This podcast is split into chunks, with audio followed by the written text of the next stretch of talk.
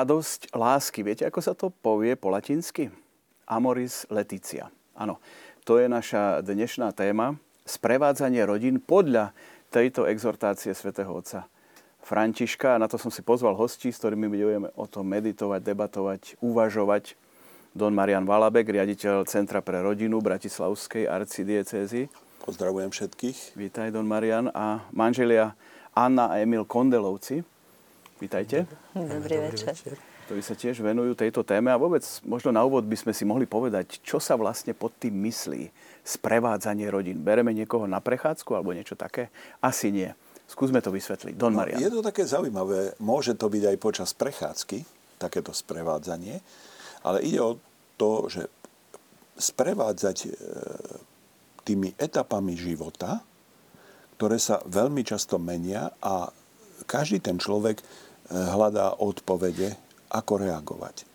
A vlastne e, toto je sprevádzanie, e, pomôcť rozlíšiť, ako reagovať na danú situáciu a keďže Amoris Letícia je o rodinách, tak najmä v rodinách medzi manželmi, medzi rodičmi a deťmi, medzi súrodencami a potom v tých jednotlivých etapách e, toho ľudského života od mladosti až po starobu. Manželia Kondelúci, mali ste vy to šťastie, že vás niekto sprevádzal?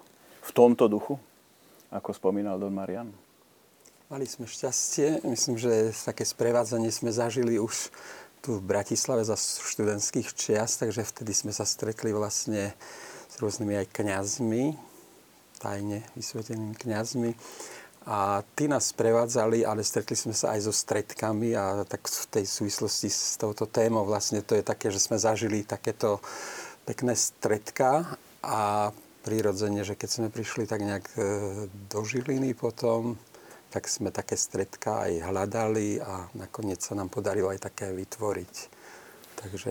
Mne tak napadlo, že vlastne aký je rozdiel medzi sprevádzaním a povedzme duchovným vedením? E, duchovné vedenie obyčajne je sprevádzanie jednotlivca. A nedá sa to celkom rozlíšiť alebo celkom oddeliť jedno od druhého, lebo aj jedno, aj druhé je sprevádzanie duchovným životom. A duchovné vedenie je vlastne to isté, ale teda aspoň z mojej skúsenosti, že to je sprevádzanie toho jednotlivca, aby vedel rozlíšiť, ale môže to byť aj, hej, ja, ja nemôžem si pomôcť, ale mne to skôr vychádza ako také rovnocenné. Áno, vychádza to tak. Anička Kondelová mm. si predstavuje pod sprevádzaním, ktoré aj zažila a o ktorom ideme dnes hovoriť, čo? Ja by som sa vrátila teda na začiatok nášho manželstva, že sme ten, boli odchovanci týchto bratislavských stretiek. No a teraz ste v Žiline už, aby sme a to sme v Žiline a, a chýbalo nám niečo v tom manželstve, v tých prvých rokoch. Hľadali sme, skúsili sme viaceré stretnutia a Nakoniec na novom sídlisku sme sa z kostola poznali mladé rodiny, rovesníci a sme sa rozhodli, že sa budeme stretávať. A vzájomne sme sa takýmto spôsobom sprevádzali. Hovoríme o sprevádzaní manželov, ale aj rodín, takže ako ešte toto dovysvetľujeme? Tak e, predovšetkým e, sa tu myslí na celú rodinu, lebo keď je tam sprevádzanie manželov, tak je to aj oblasť výchovy a spoločného života v rodinách. Takže aj keď je, povedzme to, bezprostredné sprevádzanie manželov, tak vždy je to aj sprevádzanie rodín. Toto môžeme poprepájať. Manželia sa podľa Amoris Leticia stávajú subjektom pastorácie, podporujú a pomáhajú ostatným manželstvám a rodinám a pripravujú snúbencov. Takže toto by mohla byť taká e, definícia. Je to taká, je to taká rozšírenejšia. rozšírenejšia, ale e, sú to také e, zaujímavé veci z toho, z toho pohľadu, že a, objavujeme miesto toho človeka v jednotlivých etapách jeho života a pri tomto naozaj e, sa stretávame s rozličnými problémami, do ktorých vchádzajú títo manželia a všetko sa vlastne deje e, v tej rodine. A teraz e, do tohoto všetkého vstupuje sviatosť manželstva, a teda Kristus. A tu treba objaviť tú spoluprácu s Kristom, ktorý je uprostred tejto rodiny a tejto rodine chce nejakým spôsobom dať najavo e, tú životnosť tejto sviatosti. A pokiaľ sa manželia tomu nebránia, tak naozaj je tam veľmi silné pôsobenie Božieho ducha. Skúsme sa na to ešte pozrieť aj z pohľadu toho diapazónu vekového. Čiže sprevádzanie zrejme je v ktorejkoľvek vekovej kategórii. Od povedzme mladých rodín cez tie, povedal by som, zrelé, skúsenejšie až po starých rodičov. Určite. Je tu jedna vec, ktorá v Amoris Leticia je pomerne dosť zdôraznená a to je sprevádzanie snúbencov a sprevádzanie manželov v prvých rokoch života. Nie je to vyhradené týmto, ale e, pápež e, vyjadruje také poznanie, ktoré mu sprostredkovali aj synodálni otcovia, ale ktoré poznal aj zo života ešte ako biskup kardinál v Buenos Aires, že naozaj v tých prvých rokoch bývajú rôzne ťažkosti a keď sú také prekvapujúce pre týchto ľudí a keď nevedia reagovať správne, tak sa môžu dostať do veľkej krízy a zrazu je kríza, ktorá vedie k rozchodu. Ale toto nie je problém, to je príležitosť hľadať cestu ako sa dostať aj cez tieto ťažkosti ďalej a preto treba e, pri tom sprevádzaní pomôcť týmto mm, snúbencom, aby nemali prehnané očakávania zo svojho manželstva, aby rátali s tým, že každý z nich, aj jeden, aj druhý, má chyby a s tými chybami bude treba žiť. A rovnako manželia, aby neboli sklamaní z toho, že hneď to nejde že zrazu sú tu aj také ťažkosti, s ktorými sa nestretli, keď spolu chodili. Áno, čiže kondolovci z vašej skúsenosti, dá sa povedať, lebo vy už máte istý počet rokov manželstva za sebou, v tom dobrom slova zmysle, že keď sa to... Áno, môžete 31. povedať. 31. 31, to už je slušné číslo, čiže istotne tam boli krízy, ale zrejme sa dá povedať, že keď po množstve prežitých rokov je menšie riziko, že by došlo povedzme k rozpadu toho vzťahu, vzťahu ako v prvých rokoch. No určite je to tam také, ale je tam, je tam jedna vec, že tie podnety pre uvedenie, alebo teda pre, pre ťažkosti stále prichádzajú. A naozaj niekedy tak človek až žasne, že starí ľudia, hej, deti výjdu z domu a zrazu nevedia, čo so sebou a dokonca sa chcú rozvádzať. Tak e, to sú veci, ktoré e, treba objaviť aj u týchto ľudí a pomôcť im cez toto sa dostať, prekonať tieto prekážky. Veľmi, veľmi pekne to v Amoris Leticia svätý Otec hovorí, že popísal vyslovene všetky krízy. Že je to kríza začiatočná, kedy si na seba zvykajú manželia. Potom je to kríza narodenia prvého dieťaťa, kríza výchovy, kríza dospievania detí, kríza um, prázdneho hniezda, kríza uh, starostlivosti o starnúcich rodičov. A k tomu ešte prichádzajú osobné krízy spôsobené zdravím, prácou, podobne. Všetky, ktoré ohrozujú manželstva v každom veku. My sme sa tak zapojili do toho sprevádzania snúbencov vlastne v takom období, také rôzne etapy, ale bolo to obdobie, kedy už deti odišli z domu, teda ten najmladší to bolo tak 7 rokov, 8 dozadu a vtedy sa začal robiť taký pilotný projekt vlastne sprevádzania snúbencov tak novou formou.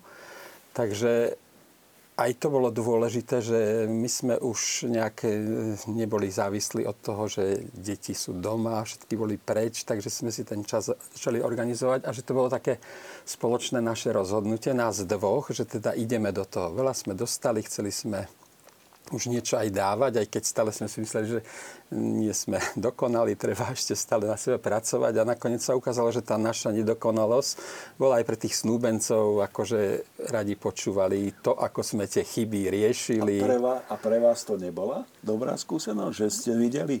Bolo to úžasné v tom, a to sa tu tiež píše v Amoris Leticia, sa píše o tom, ako vlastne tým ľuďom, ktorí sa tomu venujú, ako im to pomáha. Tak A ja myslím, že toto isté aj my môžeme na e, kňazov takto vzťahnuť, lebo naozaj mnoho vecí mi e, pomohlo pochopiť, prečo je povedzme aj taká situácia v komunite.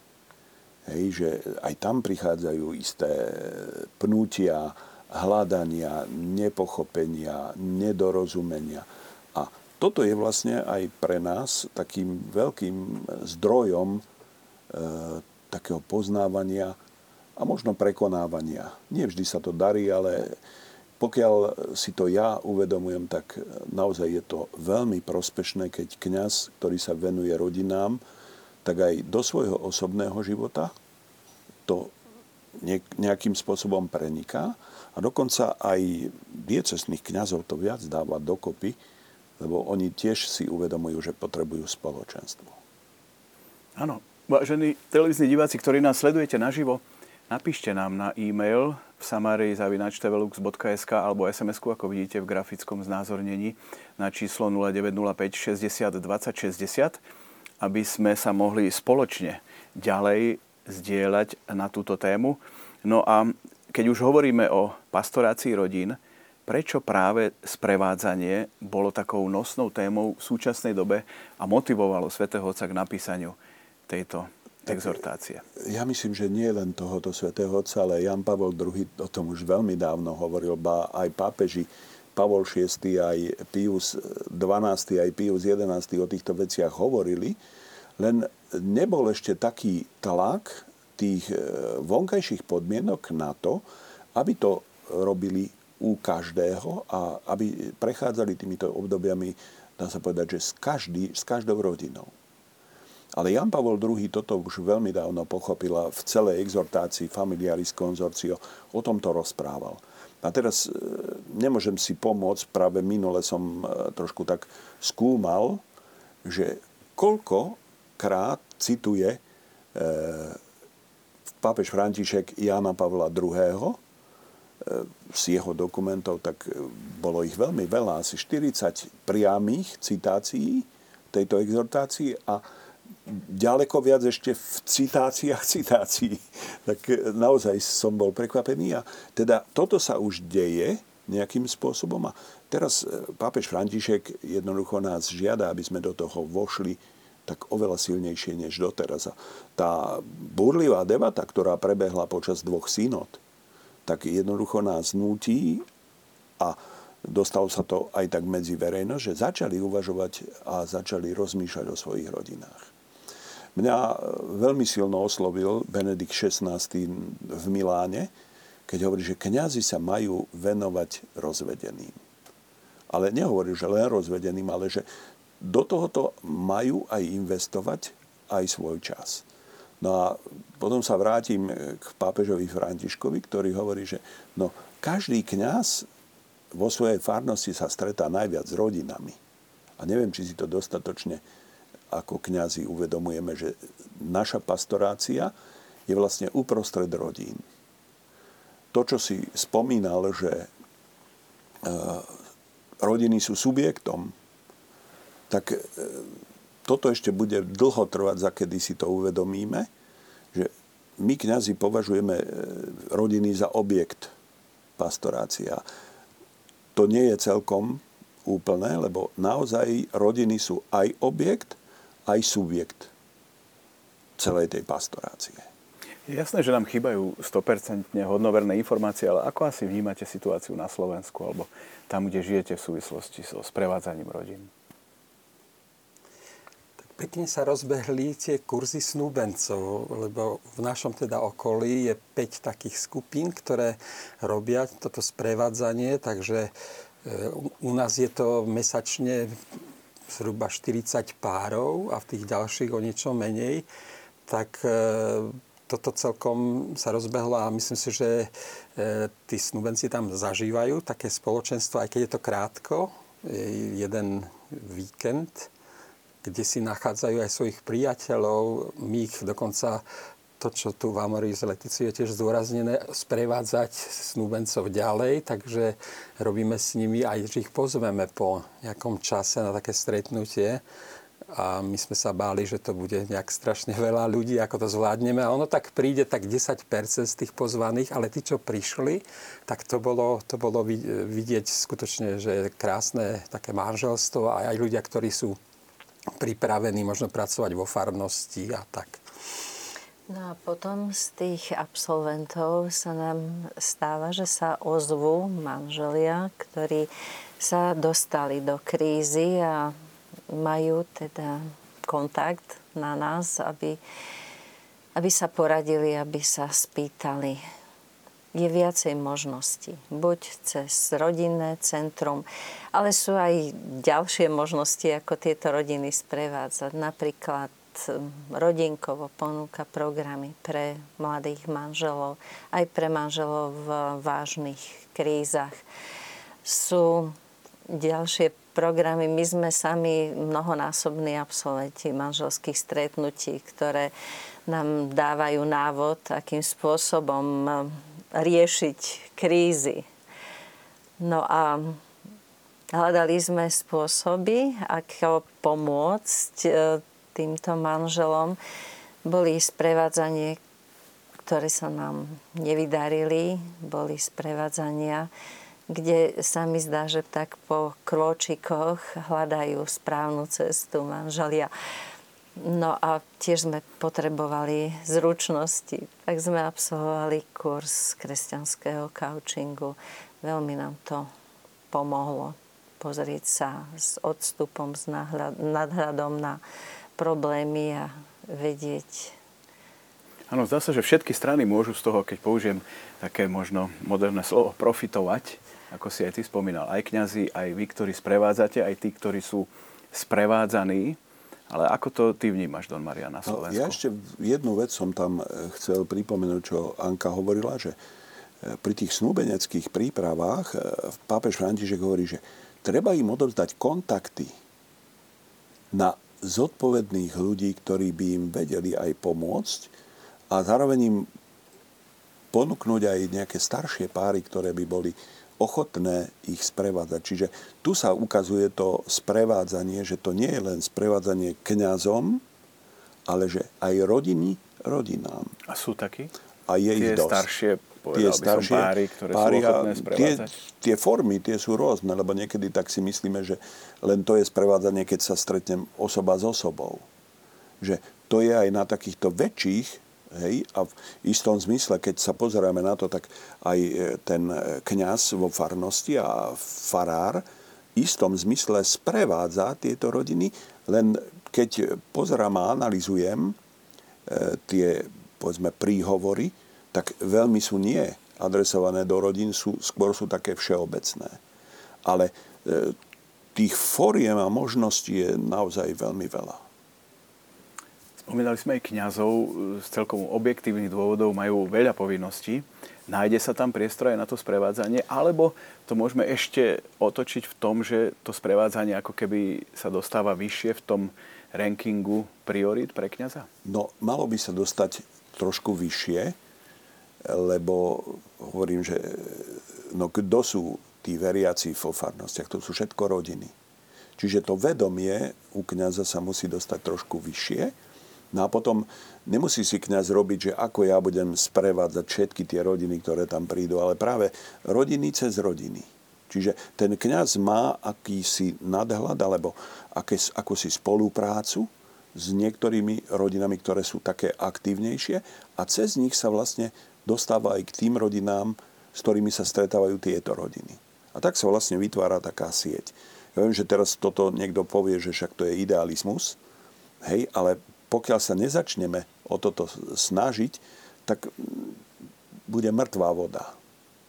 Čiže A tu sme musí niekde byť na začiatku voda. asi tohoto, tak, tak povediať, networkingu tak. oblasti rodín. My sme mali takú skúsenosť, že sme robili také sprevádzanie v jednej farnosti, lebo jeden manželský pár nás pozval a mysleli sme, že jedno, dve stretnutia, nakoniec toho bolo viacej, asi 8 stretnutí a ešte to ďalej pokračovalo, ale Zaujímavé, taká skúsenosť je, že, že vlastne po tých viacerých stretnutiach sa tam vykryštalizovala skupina tých, ľudí, tých manželov, ktorí chodili už tí istí. Bolo to možno 11-15 manželských párov Medzi nimi sa vykryštalizoval pár, ktorý bol taký organizátor, ktorý vedel vždy tie pozvánky, pozvať ľudí, telefonoval.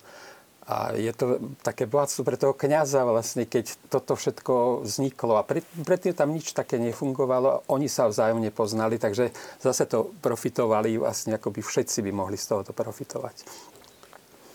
A myslím, že toto je veľmi dôležitá skúsenosť a že potrebujeme sa s týmito skúsenostiami aj zdieľať už keď sme spomínali manželské stretnutia, tak vlastne toto je jedna z tých vecí, ktoré eh, títo manželia, ktorí mm, zažijú manželské stretnutie, vlastne môžu odovzdávať ďalším a ďalším. No, také tie titulky vlastne z toho sú Poďme sa rozprávať o rodine. Buďme rodinou. Čo si potom pod tým môžeme predstaviť? Poďme sa rozprávať o rodine. My sa o nej rozprávame, dá sa Hej. povedať, ale, ale keby sme to možno rozmenili do konkrétneho prostredia, farnosti či nejakej obce? No, prvá vec, ktorá z tohoto musí výjsť, že aké sú Božie zámery. A toto je taký prvý bod, o ktorom treba rozprávať, lebo hej, prvý dar, ktorý sme dostali, bol život. A druhý dar manželstvo.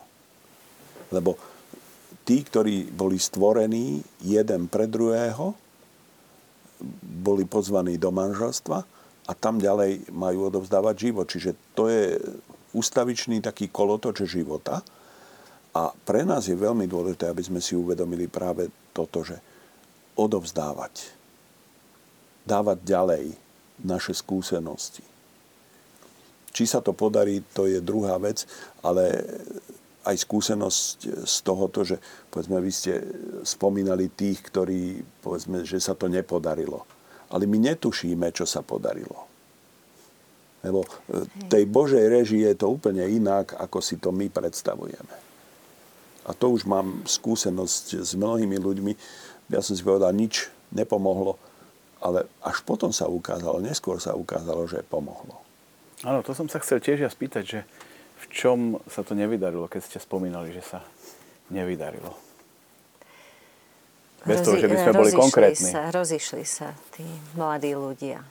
Keď sa podarilo, že na istý čas zase bývali spolu, ale nedopadlo to tak, lebo tam len jedna strana vec menej bojovala o ten vzťah, druhá nie, takže to väčšinou nie je možné, ťažko.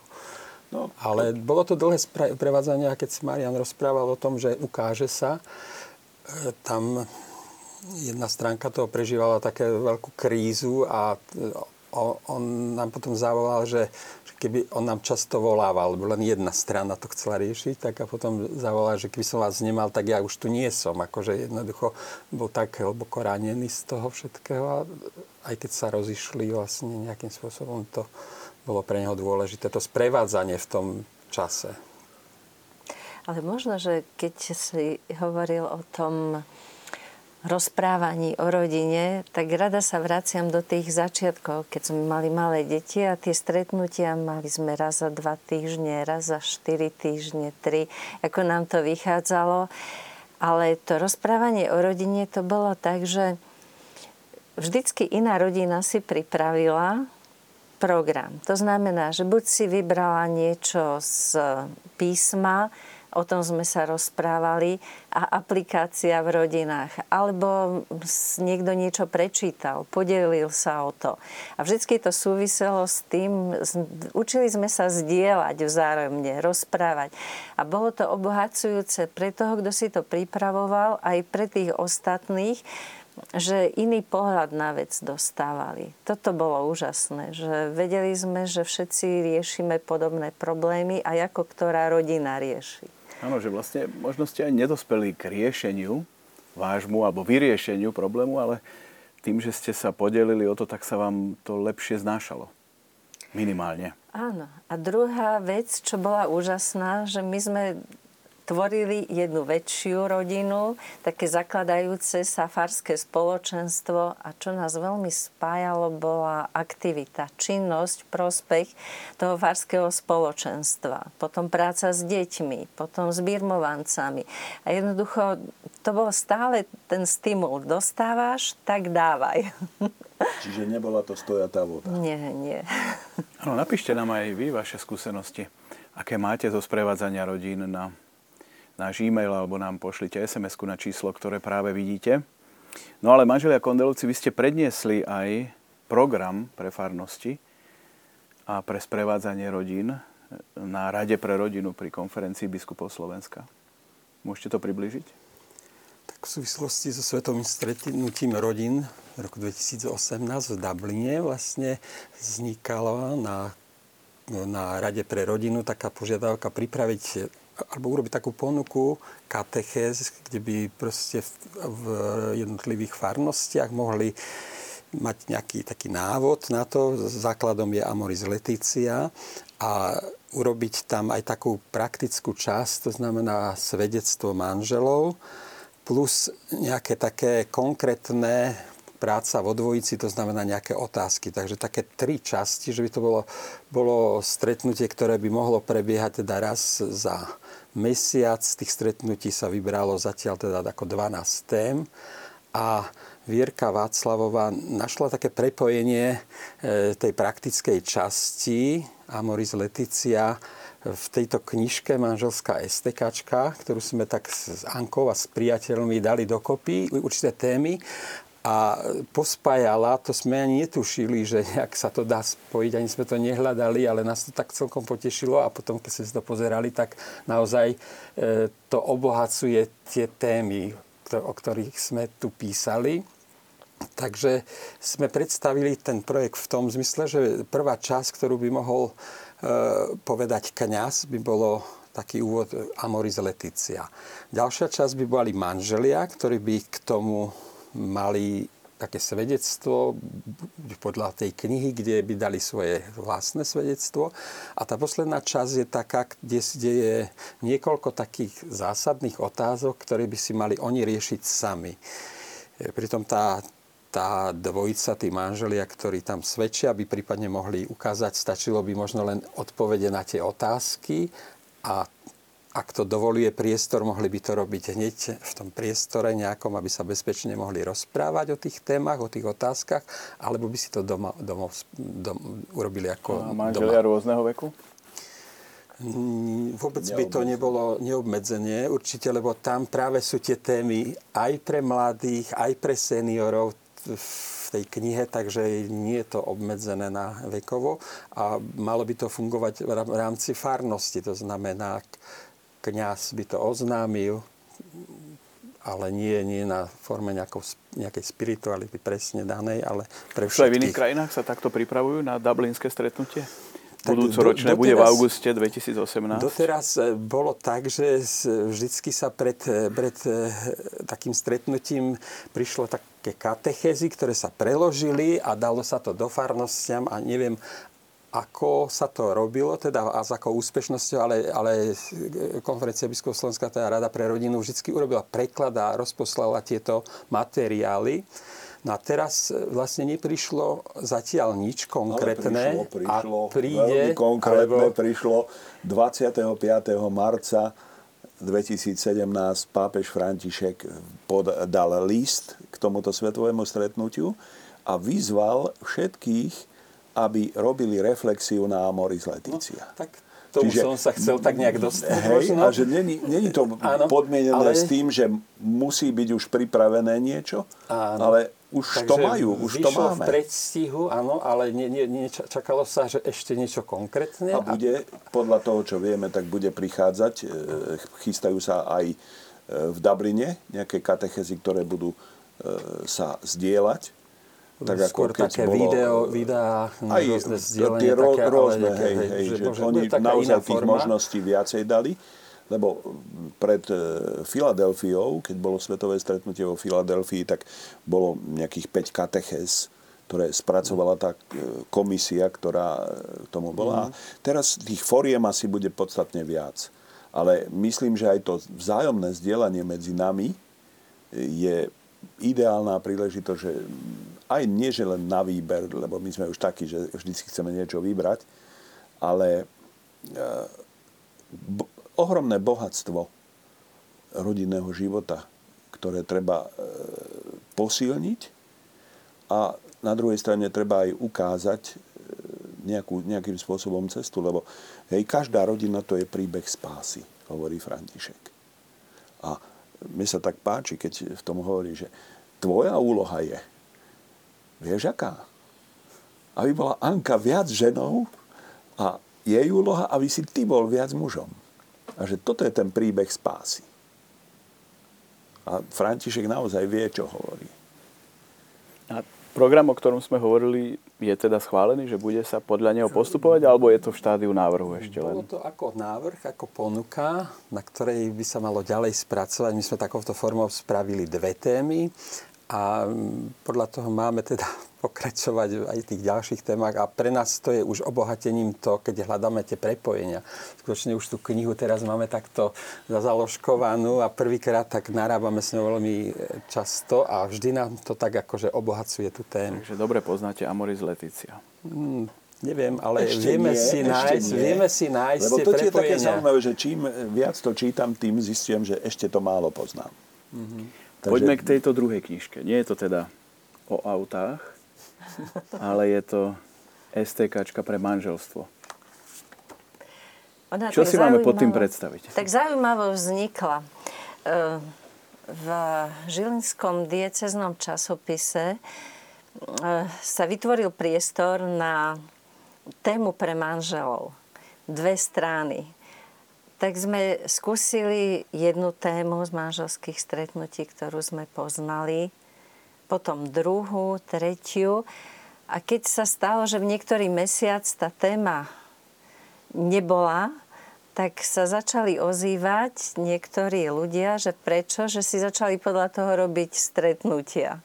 Tak sme teda dokončili všetky témy, ktoré boli pre nás eh, podstatné, krízy, sebavedomie, kresťanské manželstvo, odpustenie, sexualita, pozornosti, výchova detí, komunikácia. Prešli sme aj seniorské témy, ktoré sme dostali k dispozícii. Vždycky to bolo limitované len na tie dve strany, čiže bolo to veľmi stručné a Emil už k tomu vždycky prichystal aj nejakú podnetnú úlohu na ten mesiac, ktorú si môžu manželia riešiť. Tak keď sme skončili so všetkými témami, tak prišiel nápad z komunia, že vytlačiť to ako knihu a jeho to záujem. Druhé vydanie máme. My sme vtedy, keď nám povedali o tej knihe, tak sme si tak predstavili, že tak teraz budeme to rozšírovať, tie témy, lebo vtedy sme vyhadzovali z toho a to sme sa aj to aj zlakli, že koľko roboty teraz zase naspäť. Ale potom sme sa nejak dohodli spolu, že, že tým práve, že je to také stručné, že je to vzácne. A to nám viacerí povedali, že, že už sme tam nedali nič naviac, mierne úpravy sme dávali, ale to nás donútilo zostručniť ten text, dať ho tak hutný. Takže je to také prehľadné v tej knihe a dá sa to prečítať veľmi ľahko, hovoria, že aj za jeden večer alebo za jeden deň. A, keď, a taký ten návod na čítanie tej knihy je skôr tak, že keby si to vedeli, že jedna téma možno jeden večer a potom diskusia spolu o tej téme manželia a prípadne tú úlohu, keď si spravia. Ak by to vydržali, tak myslím, že to manželstvo by mohlo byť iné, lebo minimálne by začali viac komunikovať. A čo je zaujímavé, že nemusí potom STKčku potvrdenie dávať STKčka, stanica technickej kontroly, ale e, Boh požehnáva toto ich e, snaženie každej tej rodiny, že už len keď jednu tému si preberú, už aj je to e, poznať na tej rodine, že niečo sa tam začína meniť. Ste spomínali, že sú tam konkrétne úlohy, ktoré vyplývali pre daný manželský pár. Mohol by si nejakú spomenúť, aby si aj naši diváci asi vedeli predstaviť, že o čo presne ide? Tak e, Napríklad. napríklad, keď sú tam o pozornostiach téma, tak je tam pripraviť každý nejakú také prekvapenie, alebo, alebo potom sú tam zase konkrétne naplánovať, e, keď sú tam pre seniorov nejakú športovú aktivitu alebo kultúrnu akciu, že konkrétne, alebo dohodnúť si Napríklad pozvať manželku teda do divadla, také niečo? Také niečo tam je. Pri každej téme, často je to len, že aspoň porozprávať sa o tej téme, tá diskusia o tej téme, aby bola aspoň, to bol také minimum, čo sme chceli a prípadne, ale cítime, že práve tých otázok by malo byť tam viac, aby to rozvinulo tú debatu Čiže o v tej... ďalšom vydaní už chystajú otázky. No, budú k dispozícii v tých katechézach napríklad. Tak tam sme už rozšírili k jednej téme, je aj 6-7 otázok, to znamená, je to taká diskusia. Takže toto je taký dobrý nápad, sa nám zdá, že na tom ďalej pracovať. Možno v tej druhej časti relácie, do ktorej sa o chvíľočku dostaneme, by sme mohli sa dotknúť aj témy viac vrstvových problémov manželov, že sú také naozaj mierne, komunikačné a niektoré možno si vyžadujú väčší zásah, povedzme, aj odborníkov a ide o to, že kde sa tam pohybovať. Takže možno v tomto smere po prestávke, keď režiu poprosím o klip, budeme môcť pokračovať v našej diskusii.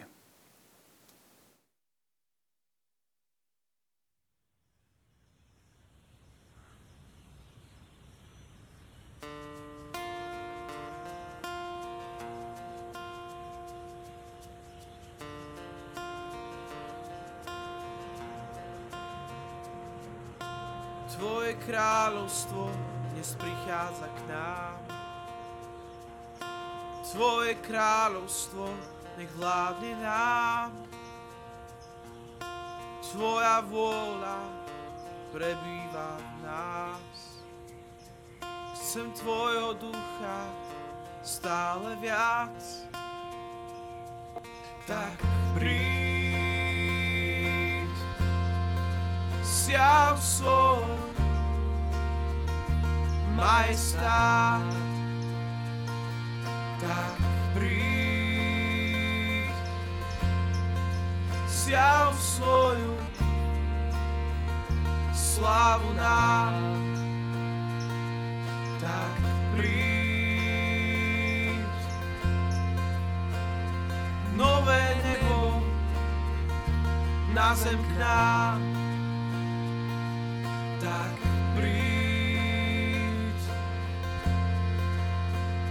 zostúpi svoj oheň na nás.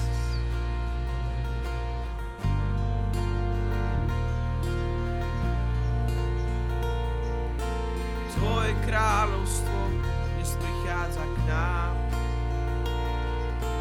Tvoje kráľovstvo nech vládne nám. Tvoja vôľa prebýva nás chcem Tvojho ducha stále viac. Tak príď, siav svoj. Majestát.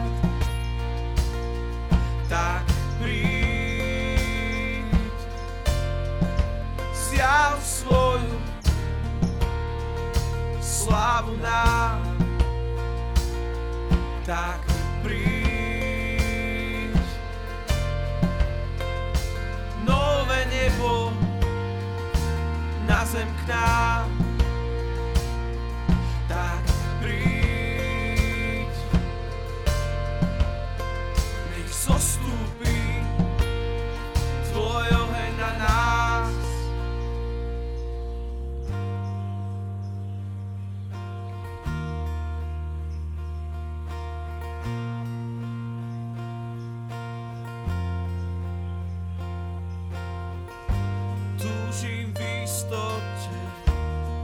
kráčať za tebou. Nech prúd svetosti veje nado mnou. Si všemocný, si nádherný, tvoja láska ma prepáli. Pán zástupov, král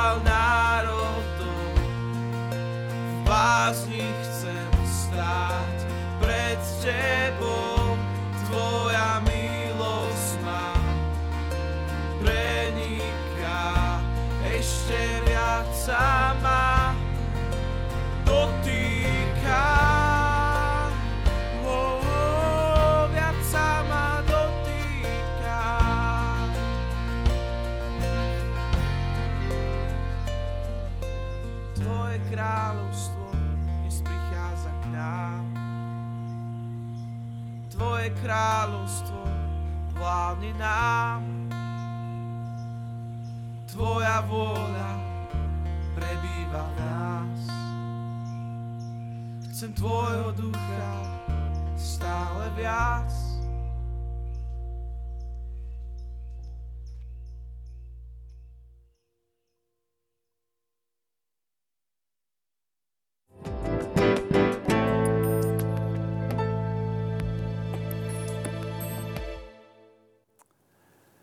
S našimi hostiami diskutujeme o sprevádzaní rodín na základe, dá sa povedať, výzvy svätého otca Františka o sprevádzaní rodín. Poďme sa posunúť ďalej. Je to sprevádzanie možné, ako sme naznačili pred klipom, aj na úrovni, povedal by som, tých menších problémov, aj na úrovni väčších, zásadnejších problémov? Ako to je? Tak určite na úrovni obidvoch problémov, na úrovni tých ťažších problémov tam treba veľmi veľa takej trpezlivosti. A nedá mi, aby som nepripomenul, že aj ten kňaz alebo tá rodina, ktorá sprevádza tú ďalšiu rodinu, sa musí za tú rodinu modliť. A rovnako aj tá rodina, ktorá potrebuje pomoc, potrebuje modlitbu, lebo bez modlitby sa nič neudeje. A aj tie naše snaženia by boli takým povrchným sprevádzaním a toto musí ísť do hĺbky. My musíme dojsť tým Božím dôvodom, prečo a čo sa deje. A pritom nemusíme sa báť, že hej, objavíme nejakú veľkú chybu alebo veľké zranenie, alebo že to naopak, že Boh nás privádza k tomu, aby sme tieto zranenia objavili a pomohli ich prekonať. Pomohli ich ošetrovať. Hej, starať sa o ne. Hej, čiže tí manželia naozaj musia byť dobre sprevádzaný a ten zase mi nedá, aby som nepovedal svätého Otca, hej, že on hovorí, že toto musí byť remeselná láska. Hej, že ten remeselník, keď má nejakú, nejaký výrobok, on ho s láskou chytá e, do rúk a stará sa a tak ho chystá. A títo manželia, ktorí majú nejakú takú krízu, tak Svetý Otec ich prirovnáva k tovarišom. Hej, možno, že už teraz je to taký neznámy pojem, ale ja si dobre pamätám ešte z detstva, keď sa o tomto hovoril. To je ten, ktorý pod vedením e, toho majstra už robí aj keď nie celkom samostatne, predsa samostatne. Takže takýto, takáto forma by mala byť aj v tomto sprevádzaní manželov, že oni vlastne majú byť takými no, poviem to slovo, nie je moderné, ale takto ho aj prekladali v Amoris Leticiu, že mali byť tovarišmi e, tohoto manželského života. Áno, nemáte niekedy možno až rešpekt pred vážnymi problémami páru, ktorý by ste mali sprevádzať? A potom možno aj pocit, že skôr to už posunú k nejakému odborníkovi. To máme vždy, ten rešpekt a vždy pred takým stretnutím sa modlíme a aj za tie páry, ktoré sme sprevádzali, aj sprevádzame sa, modlíme menovite. Takže uh, je to o tom, že ťažko nám rozlíšiť ako bežným manželom, čo je pre odborníka, čo nie. Um, ale poliehame sa na Ducha Svetého, že bude tu rodinu viesť. Rôznou škálou už vo svojom pôsobení. Mm-hmm. Nás tak oslobodilo teraz práve ten kurz kresťanského kaučingu, že e, tam nám, nás učili to, aby sme to riešenie nechávali na ten pár, aby sme ho viedli, aby našiel to svoje riešenie. A tak sme sa zbavili tej, tej zodpovednosti mu radiť vlastne. A to sme aj videli, že to tým ľuďom viac pomáha, keď oni si sami hľadajú to riešenie, lebo takéto rady, ktoré my sme už boli tým tak e, zaťažení, že už len radiť, aj vek sme na to mali a, a potom prišlo toto také pre nás e, také oživenie, že to robí takýmto spôsobom a tam, tam už necítili sme tú zodpovednosť, lebo sme sa stále jeho pýtali, toho Hej. páru jednotlivca. Ale ste sa aj stále modlili. A, ste sa, a keď robíme tak, že spolu, samozrejme, že keď sa Anka pýta, ja sa môžem modliť, Anka sa modlí, keď my, tak je to také vzájomné. A toto vidíme v tom väčší taký účinok teraz, keď, keď sa e, viacej pýtame a menej radíme, ako by to mali robiť. Už si to netrúfame vôbec ani robiť. A toto je, toto je presne aj to, čo by to malo byť, to sprevádzanie.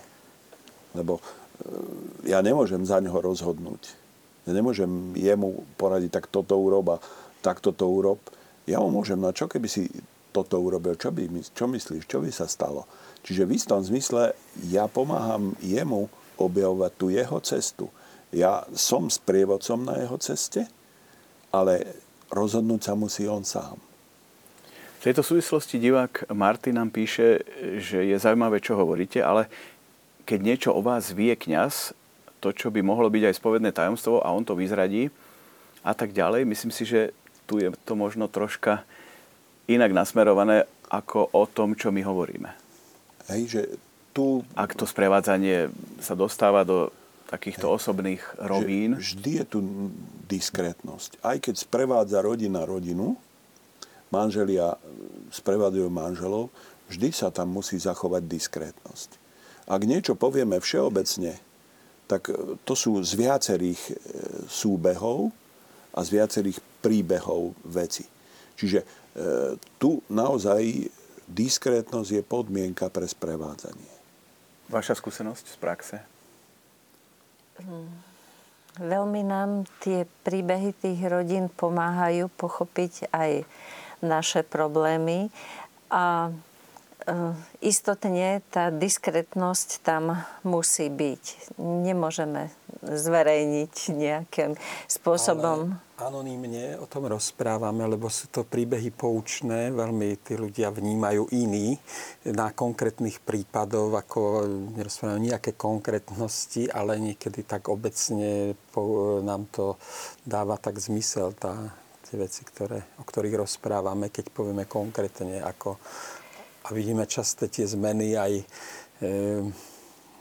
ako sprevádzame tých manželov, ako postupujú, že, že, že keď vidíme pár, ktorý pracuje, že ho vidíme na začiatku a, a niekedy stačí rok a pol, dva a vidíme obrovské zmeny a stretneme pár, ktorý akože nepracoval vôbec, lebo napríklad keď sa to, že ich poznáme pri snú, na tej náuke snúbencov, a jeden pár pracoval a, a ďalší vôbec nepracoval. Proste ak, akom stave sa nachádzajú. Sú také poučné veci, ako odovzdať to, že na tom vzťahu treba pracovať. Hej. Poďme si povedať o príčinách, alebo aké sú vlastne tie problémy a krízy. Predčasom bolo v médiách publikované, že čo je vlastne hlavný dôvod rozchodov a rozvodov v tom občianskom svete slovenskom a ukázalo sa, že tým najväčším dôvodom bolo to, že si nerozumejú tí dvaja ľudia. A nám v rámci tejto našej debaty sa nám to možno zdá taký, keď to troška preženiem, poslabší dôvod. Či? Skôr, ja si tak pamätám z tých štatistík, že sa hovorilo, že sme rozdielni a že tá rozdielnosť, že je dôvodom rozdiel, rozvodov. A keby sme sa pozreli úplne do minulosti, tak e, snubenci idú do manželstva často s tým, že sa nepoznajú. V Amoris Leticia sa hovorí, že je veľmi dôležité práve to obdobie spoznávania sa pred sobášom. A keď sa toto obdobie nerešpektuje, prídu do manželstva, nepoznajú sa dobre. A vzťahy, nepoznajú svoje reakcie, nepoznajú dobre svoje mm, citové potreby. No a pokiaľ príde prvá nejaká kríza, rozchádzajú sa, nevedia o tom, že majú na tom vzťahu pracovať. Myslia si, že v inom vzťahu to bude lepšie, ale zase ten kolotoč ide ďalej. Takže Um, to je jeden dôvod tých um, rozchodov. A tá nekomunikácia, to nerozprávanie, to je skôr, by som povedala, že taký dôvod manželských nedorozumení, že nevieme rozprávať.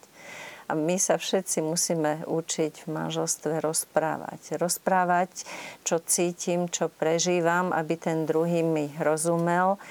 A hlavne počúvať, snažiť sa vžiť do situácie toho druhého. Keď sa zamyslíme, povedzme, takíto manželia majú aj deti a potom možno s odstupom času, keď to dieťa už tomu rozumie a sa pýta, prečo ste sa vlastne rozišli a dozvedia sa takéto niečo, tak nie celkom to obstojí.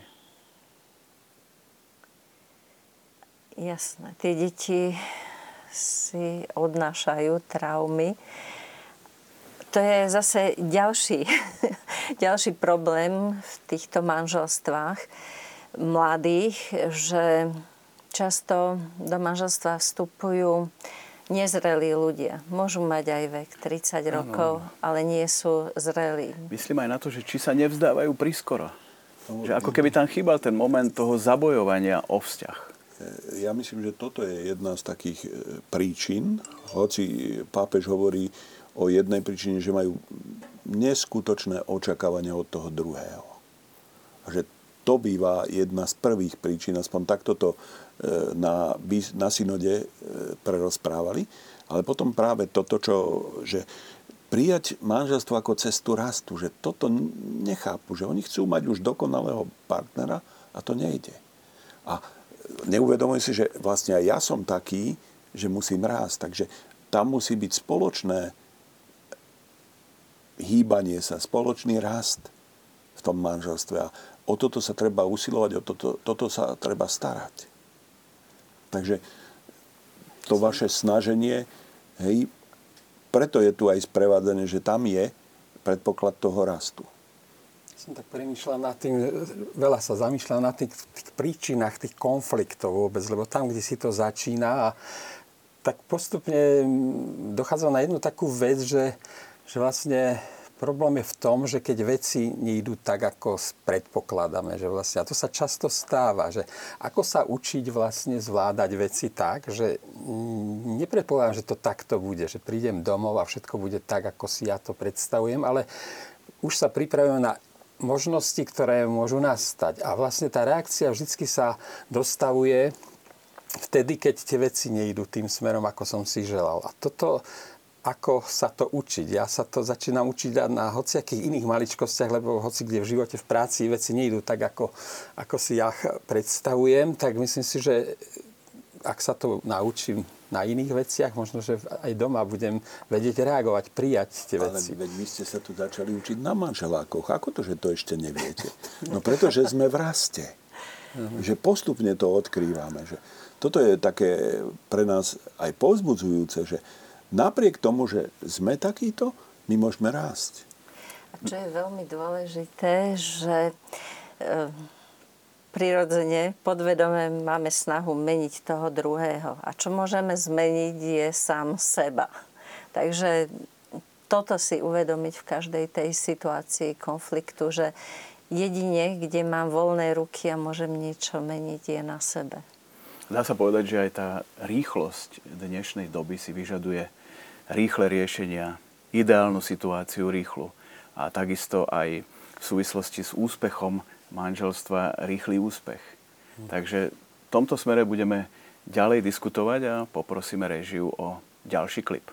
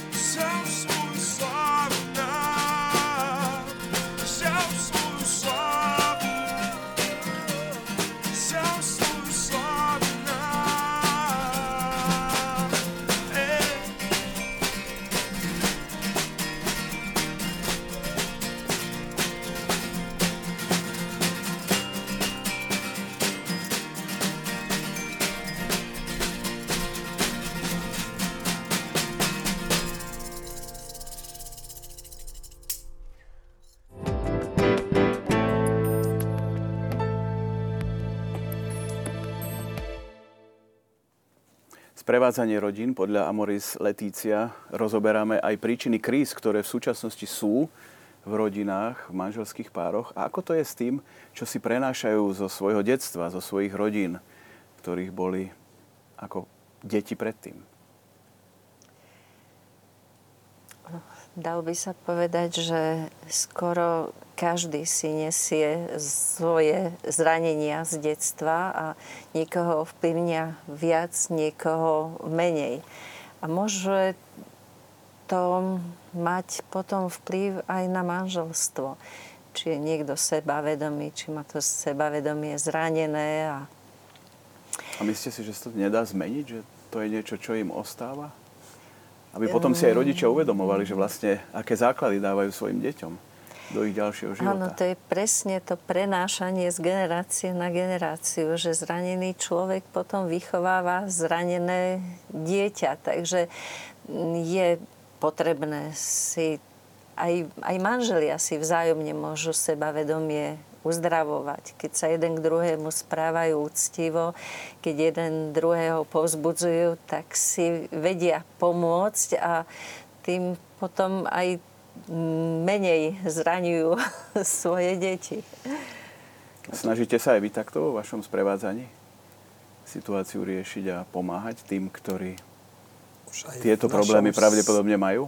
Už aj, v na- aj v našom vzťahu, akože Anka mi vie dvíhať to sebavedomie, takže to je také ako pre mňa Ja som veľmi... myslel, že dvíhať adrenalín.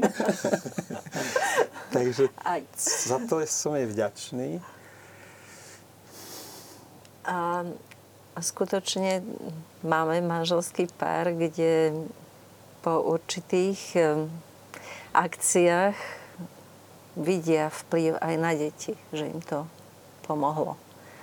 Takže dá sa. Toto je vždy taká veľmi silná vec, že vždy, či chcú, či nechcú, rodičia poznačia deti výchovou. A potom aj tými zlými zásahmi. Ale na druhej strane, keď si uvedomia, tak e, sa snažia, aby tieto veci napravili. Aj dnes sa dajú minulé veci napraviť v budúcnosti v prvom rade modlitbou a lepším životom, lebo keď deti zbadajú, že oni lepšie žijú, zrazu majú vzor, že aha, aj my teraz prichádzame do nejakých kríz a keď raz budeme mať toľko rokov, čo vy, tak e, toto a to, to vyhneme sa tomu. Takže tu je veľmi dôležitý ten čas, aj to vedomie, že e, celé uzdravovanie prebieha v čase. Ten čas chce zase dialog, e, zdieľanie plánov, vzájomné počúvanie, nazeranie a nemôže si pomôcť aj vytváranie takého už to teraz častejšie opakujem, vytváranie takého vlastného výkladového slovníka.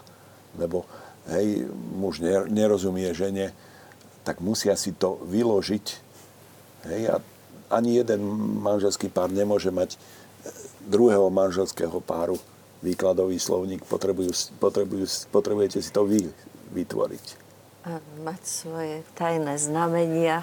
Svoje no navyše boh, Bohu nič nie je nemožné, takže aj v tomto smere myslím si, že nemusíme e, do istej miery prepadať panike, že je to neriešiteľné a nedá sa to zvládnuť. Ešte k tomu také, taká poznámka, že niekedy chceme príliš rýchlo, aby sa to opravilo. Že tak ako internet je rýchly, tak to chcú preniesť aj do života.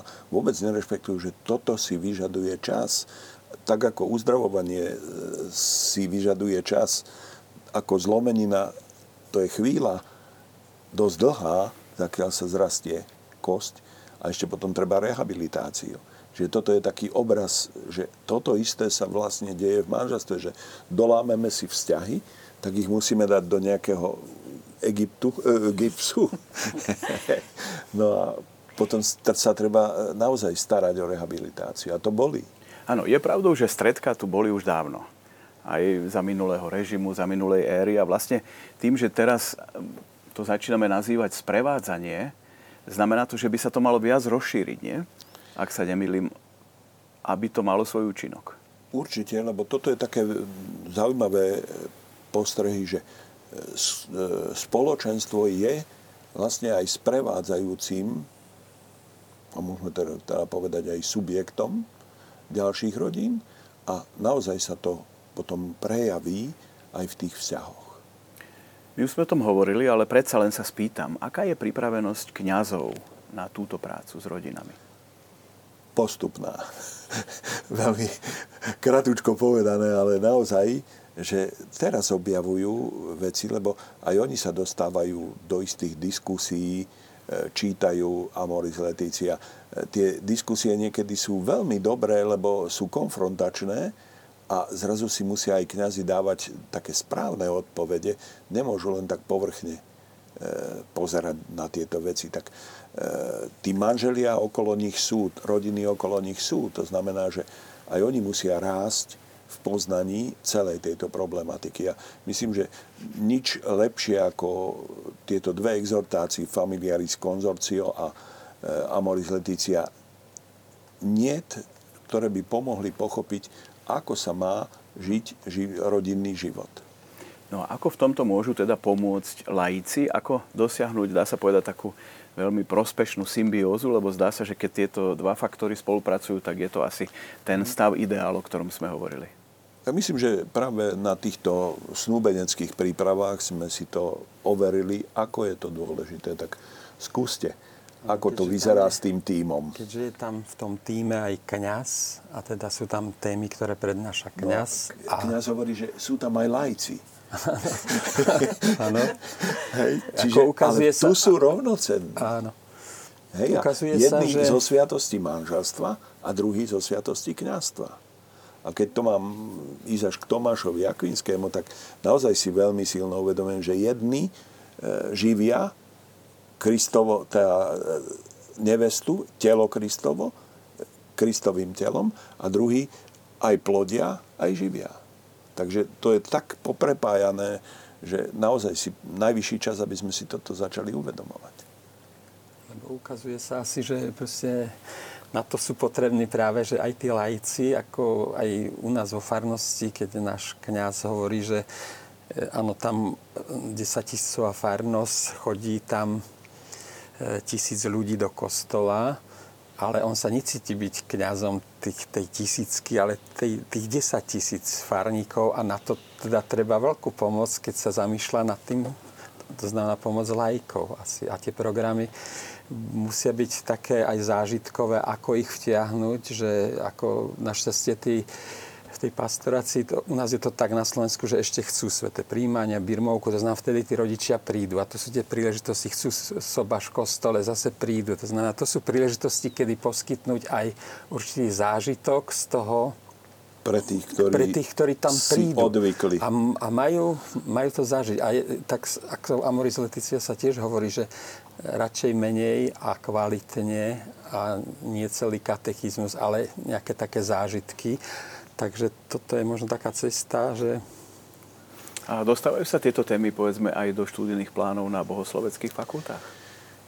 Dúfam, že sa oveľa viac dostanú, lebo v pastorálke sú, ale e, je to veľmi krátky ročník a práve tento ročník pastorálny by mal poukázať na to, že všetky tie veci, ktoré oni preberajú e, na dogmatike, na morálke, že majú súvis s pastorálkou, že to nie je niečo, čo je oddelené, ale naopak musia to uživotniť. A preto je dôležité, aby aj do seminára sa dostali lajci, e, rodiny, ktoré porozprávajú o svojom živote. Nemusia vyučovať, ale e, porozprávať, vydať svedectvo o svojom manželskom a rodinnom živote.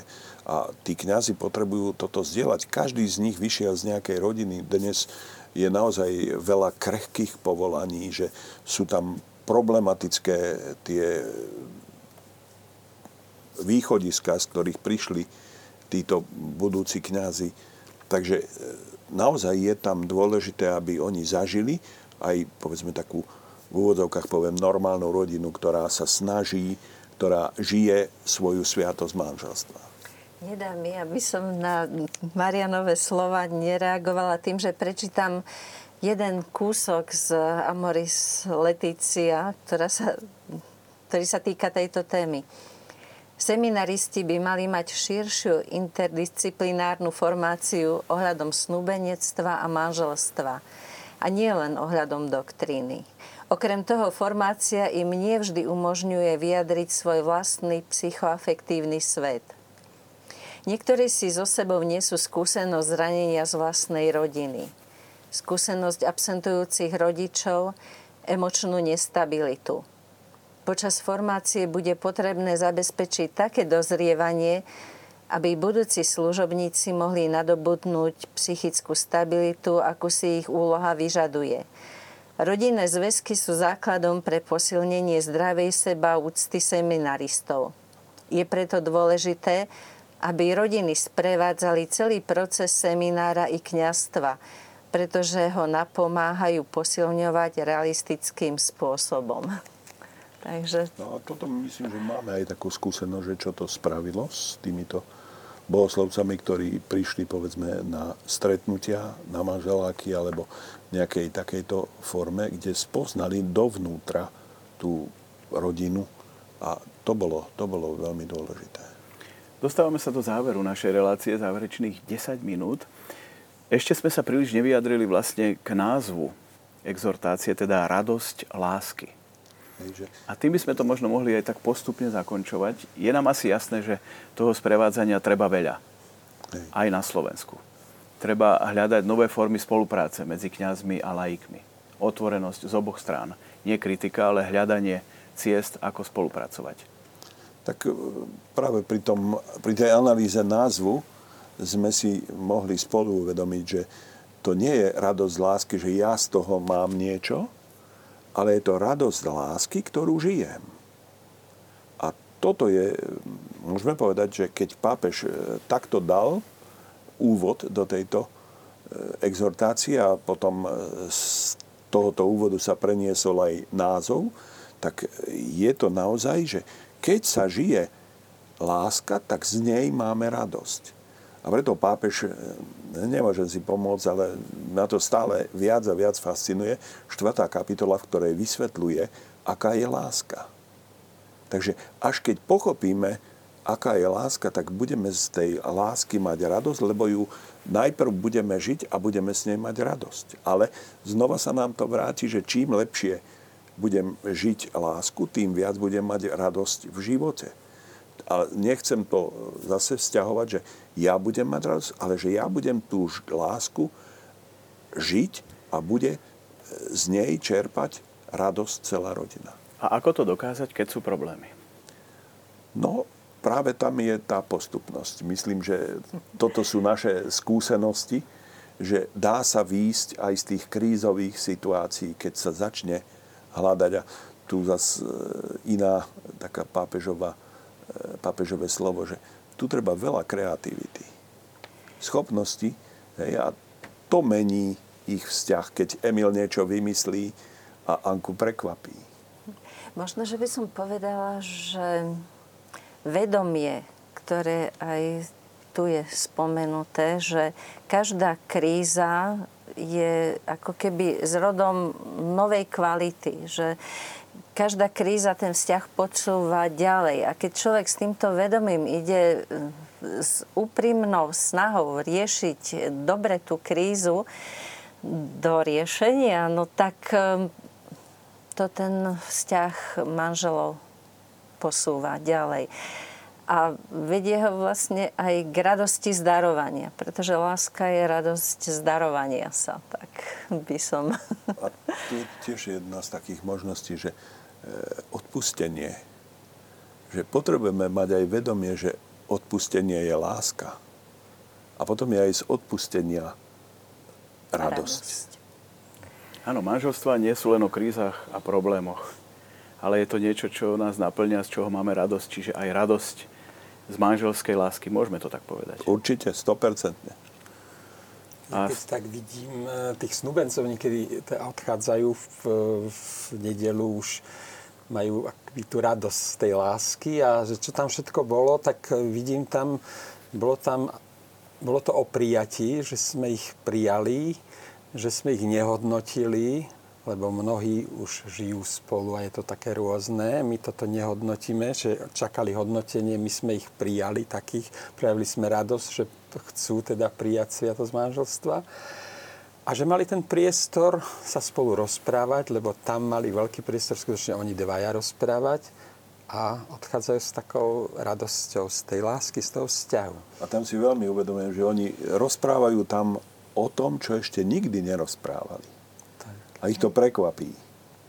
Mm. Čiže aj tu chystá Boh všelijaké prekvapenia aj z tohoto, že naozaj nám A dá sa povedať, že vlastne aj svetové stretnutie rodín v Dubline má byť vlastne demonstráciou tejto radosti, lásky. Jedna z príčin, prečo sa koná. Tak, myslím, že toto je dôležité, aby e, sme reflektovali na to, čo Boh ponúka, lebo e, za celým týmto je Boh. Nerozumieme ešte všetkému, až postupne sa to ukáže.